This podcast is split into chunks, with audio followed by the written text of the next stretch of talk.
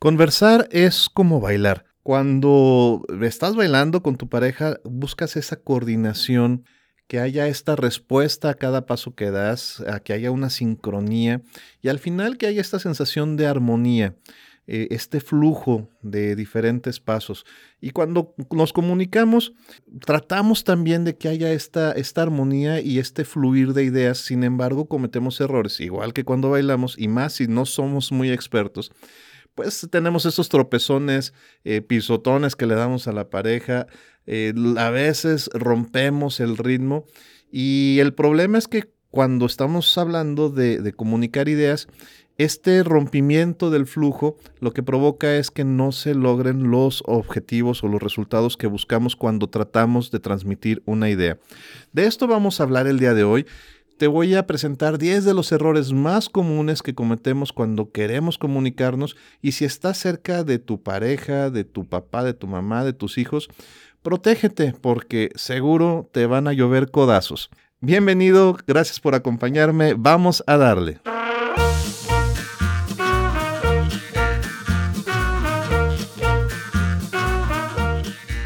Aprendemos a hablar desde muy pequeños, pero nos toma toda una vida aprender a comunicarnos.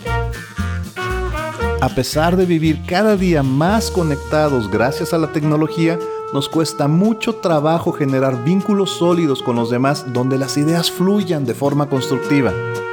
Comunicarte efectivamente es la habilidad más importante y útil que puedes desarrollar como líder, emprendedor, gerente, director o dentro de tu círculo personal y familiar. Este es un espacio donde encontrarás alternativas para que las palabras sean tus mejores aliadas y logres cosas extraordinarias. Quiero que uses a tu favor el poder de tus conversaciones. De tus conversaciones. Enciende tus oídos. Bienvenida, bienvenido.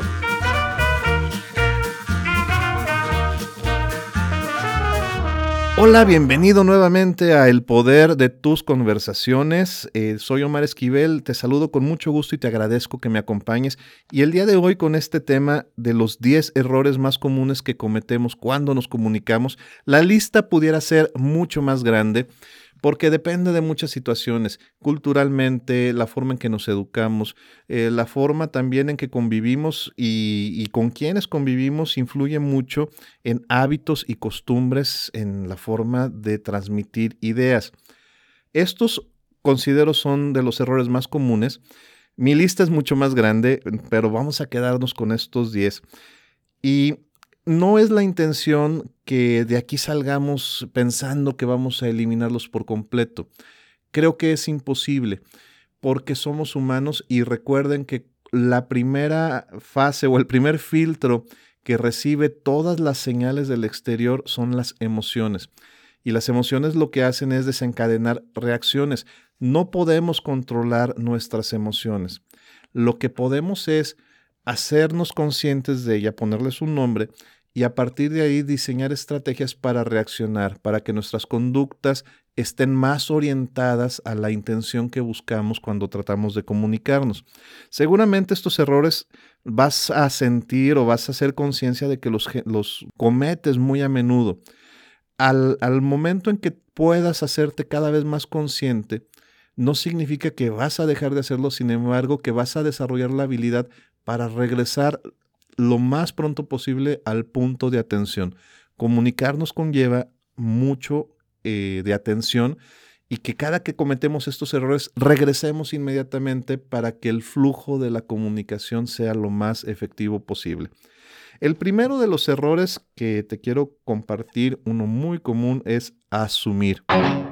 ¿Qué es asumir? Bueno, dar por hecho, eh, tanto de un lado como del otro, que la información ya se conoce.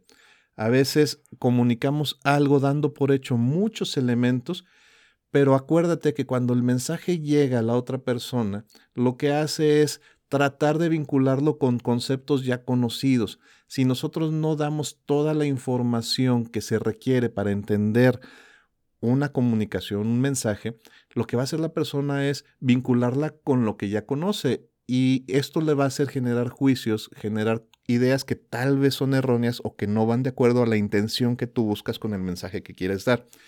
Esto es en ambos sentidos. También puedes asumir que la otra persona ya conoce cosas tuyas y esto también provoca que a lo mejor generes eh, estados emocionales inadecuados. Si una persona te dice algo sin que tenga muchos elementos eh, de parte tuya, a lo mejor tú te puedes sentir molesto, te puedes enojar cuando lo que estás haciendo en realidad es asumir que la otra persona lo sabe. Así que no asumas, provee toda la información que puedas eh, de manera sencilla, simple, pero trata siempre de generar un contexto que sea saludable para la comunicación.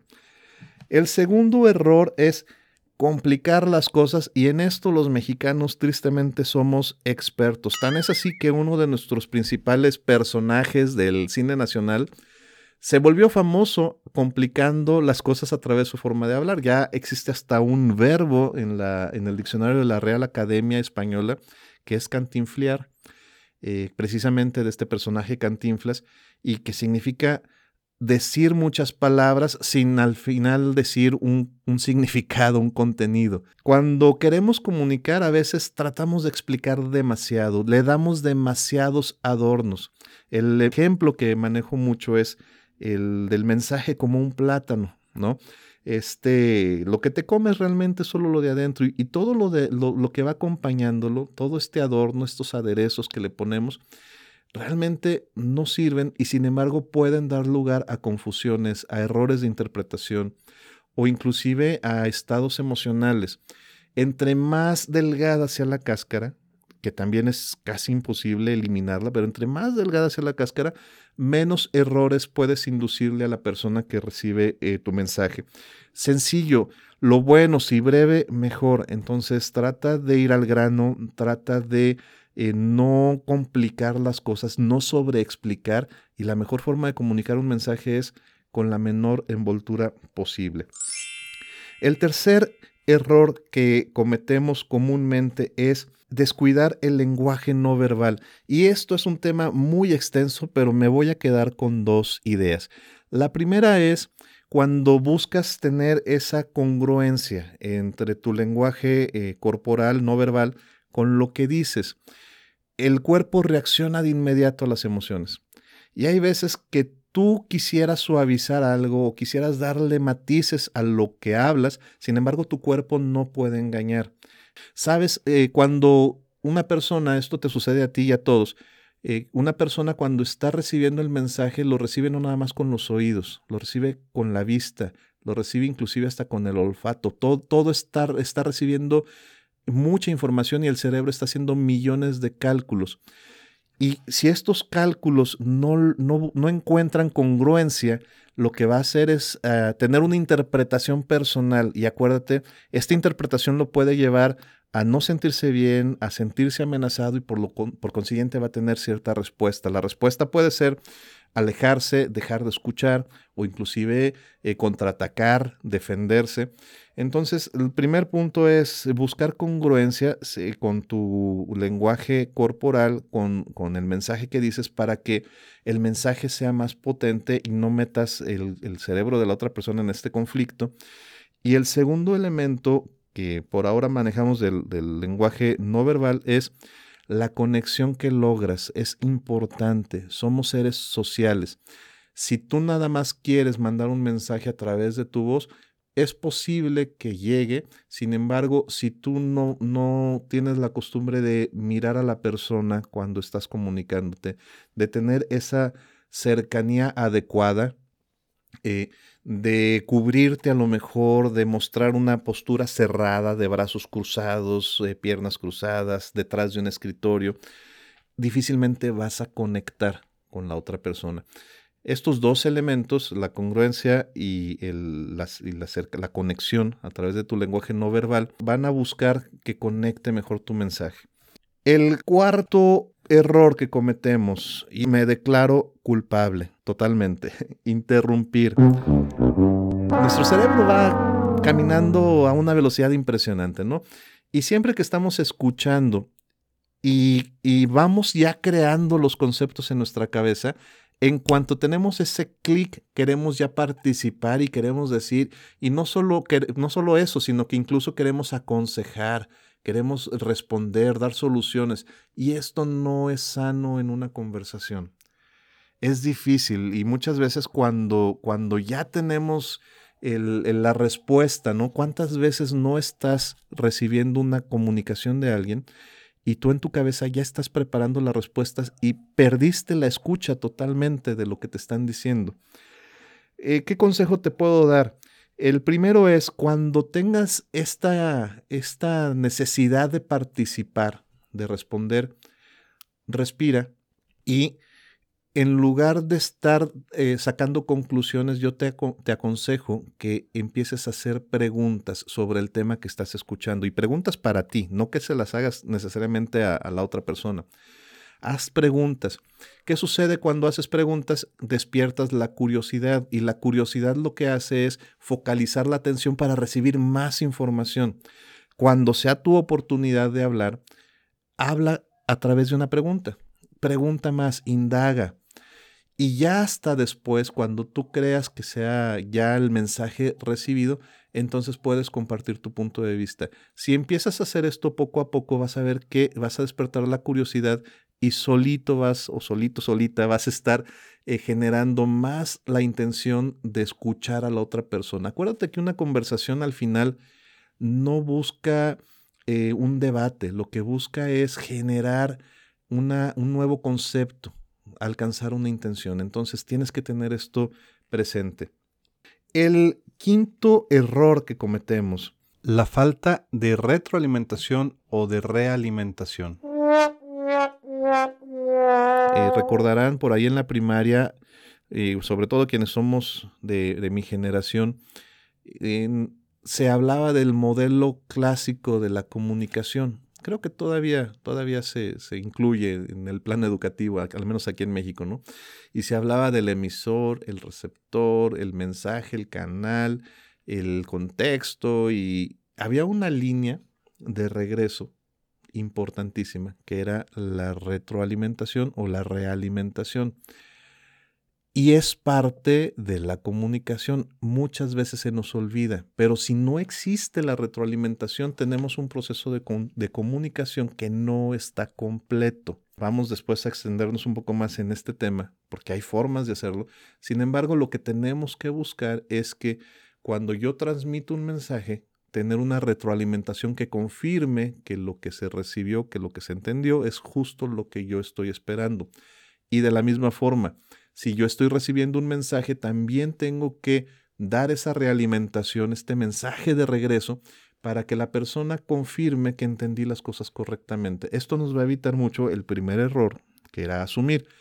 Hay maneras muy sencillas de hacerlo. Puedes repetir el concepto que escuchaste con tus palabras, un parafraseo, como, como lo llamamos, o puedes a lo mejor dar ejemplos. Eh, si tú eres el que estás transmitiendo un mensaje, haz preguntas, que la respuesta de la otra persona te ayude a confirmar si se está entendiendo bien. O recordarás a lo mejor en algunas películas donde has visto escenas militares, cómo responden los militares, sobre todo los marinos. Eh, responden a las órdenes confirmando la orden. Cuando logras esta retroalimentación, incluso se enriquece la comunicación, pero también vas a ver que vas a avanzar más rápido en conseguir la intención que buscas con esta comunicación.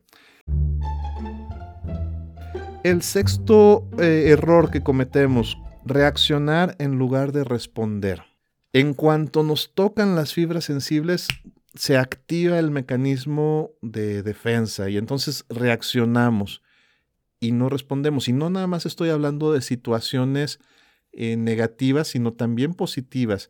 Cuando dejamos que nuestras emociones tomen el control, lo que hacemos es reaccionar. El exceso de alegría, la euforia, el exceso de enojo, el exceso de todo esto, el exceso emocional, vamos, nos lleva a que nuestras reacciones sean automáticas y como ya lo hemos visto, no necesariamente alineadas con la intención que buscamos.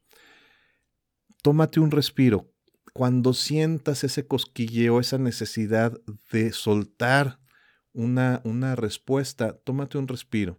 Incluso si es algo que te genera molestia, con mucho mayor razón, la respuesta no tiene que ser inmediata. Incluso puedes necesitar un día o dos para responderlo.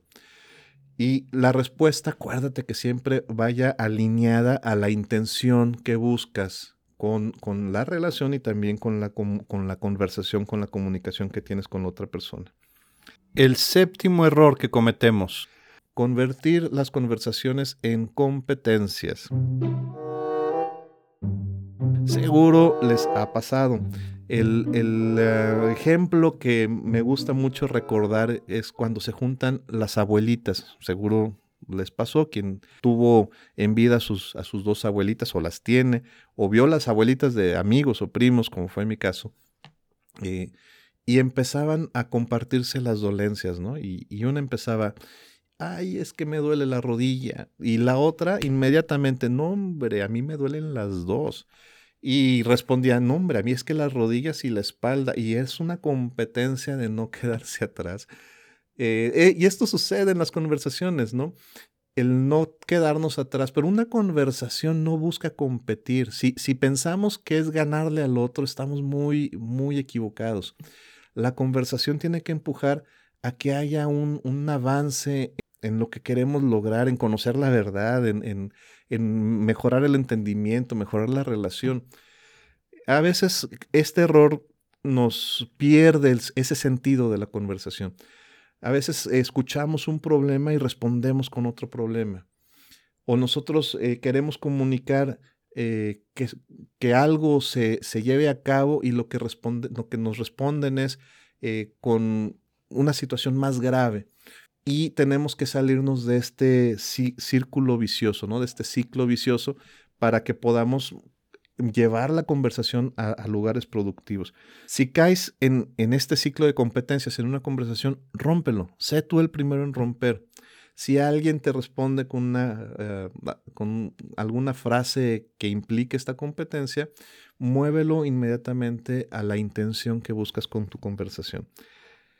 El octavo error que cometemos cuando comunicamos es, pues, suena redundante a lo mejor, pero es no comunicar.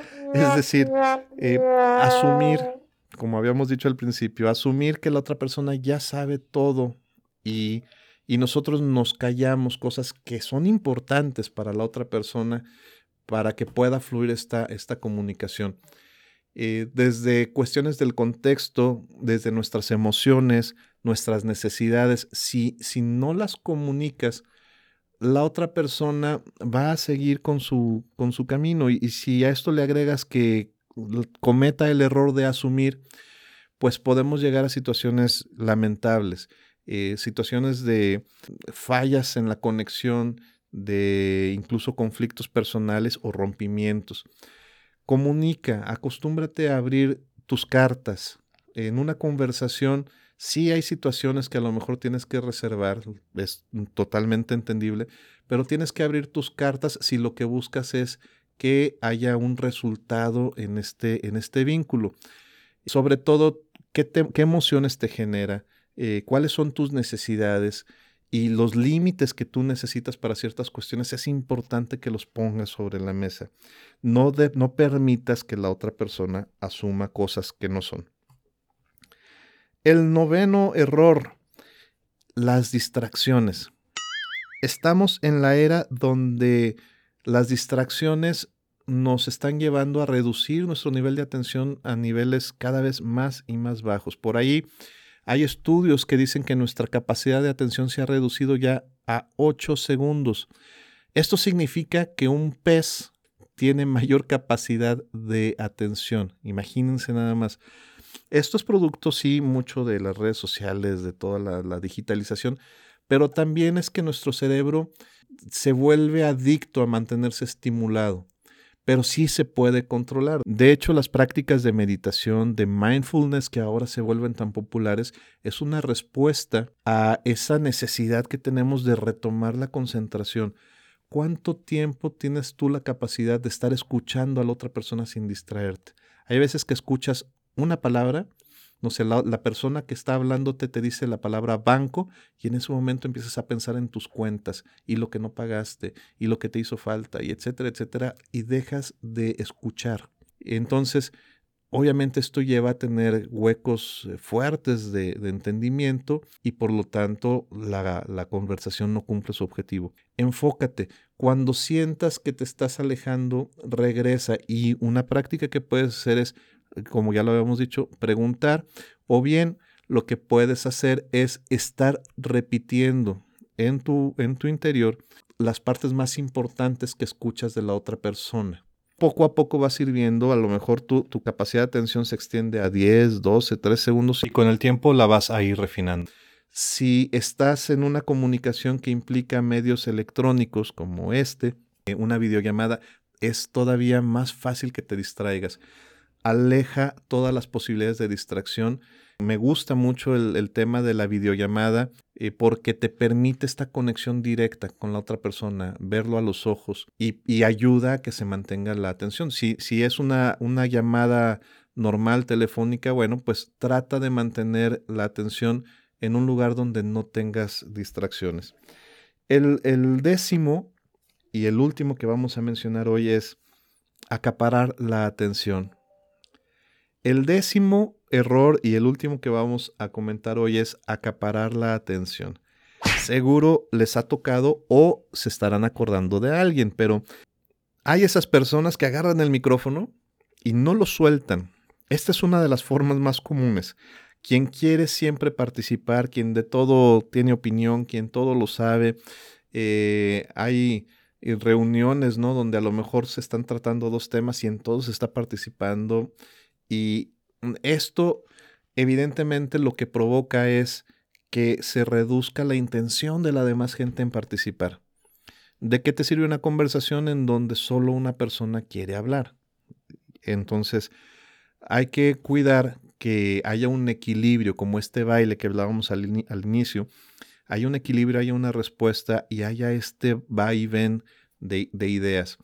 Hay otras formas de acaparar la, atención. Por ejemplo, cuando quieren robar el reflector, ¿no? Cuando alguien habla de un problema y la respuesta que se tiene es una, um, otro problema con una gravedad todavía este, mucho mayor. Si una persona llega contigo compartiéndote una situación, lo peor que puedes hacer es responderle, sí, no, a mí también me ha pasado, ¿no? Y, y ni te cuento y te sueltas con tu historia. Si la persona venía con la intención de escuchar apoyo, ya la cambiaste totalmente y empezaste tú a, contarle tu historia. No estás mostrando empatía, no estás mostrando una intención de apoyarlo, lo que estás mostrando es tu intención de que tú seas el centro de atención. Esto es común también y es natural porque estamos hablando de reacciones del ego. Acuérdense, verse bien, sentirse bien, sobrevivir, inmediatamente nos activa estas funciones de cómo, cómo es posible que te estés quejando de esto si yo también lo tuviera. Y a veces lo hacemos con buena intención, ¿no? A veces como que queremos decirle a la otra persona, no te sientas tan mal, no eres al único que le pasa, pero la otra persona no es lo que quiere escuchar. La otra persona está buscando comprensión. Y bueno, también en, en, en el área profesional a veces sucede. Muchas veces eh, llegan con nosotros nuestros equipos de trabajo a presentarnos un problema y a veces nuestra respuesta, en lugar de ser empática y ayudarlas a encontrar una solución, les respondemos cosas como, no, y espérate a que te enfrentes con otros problemas más fuertes y, y cómo es posible que no lo puedas resolver. Entonces, enfoca la atención en el mensaje que te están diciendo, no acapares, no des recetas mágicas, no resuelvas nada si no es lo que te están pidiendo. Acuérdate que cada conversación tiene una intención y es a esta intención a la que tenemos que regresar. Cada que cometemos alguno de estos errores, está bien, no pasa nada.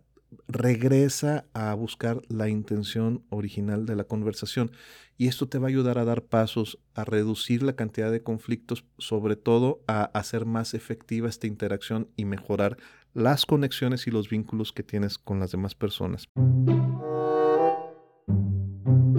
Ponlo en práctica. Pon atención en cómo te comunicas. Cuando detectes alguno de estos errores que mencionamos hoy, simplemente vuélvete consciente y regresa al punto de atención.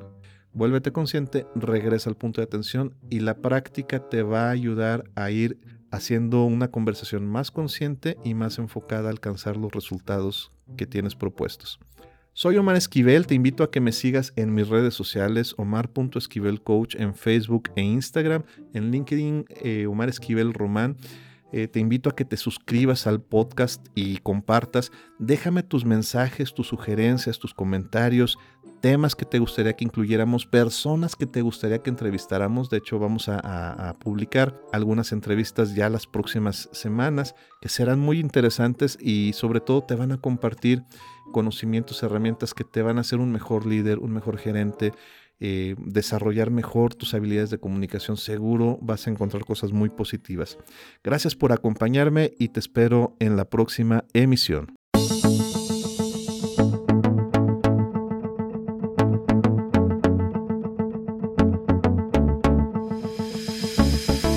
La calidad de tu vida y de tus relaciones dependen de la calidad de tus conversaciones.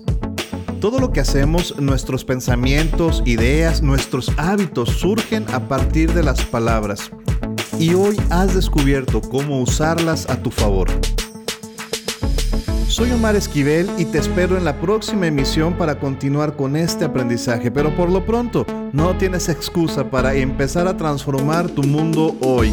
Recuerda que tienes el poder, el poder de tus conversaciones. Hasta la próxima.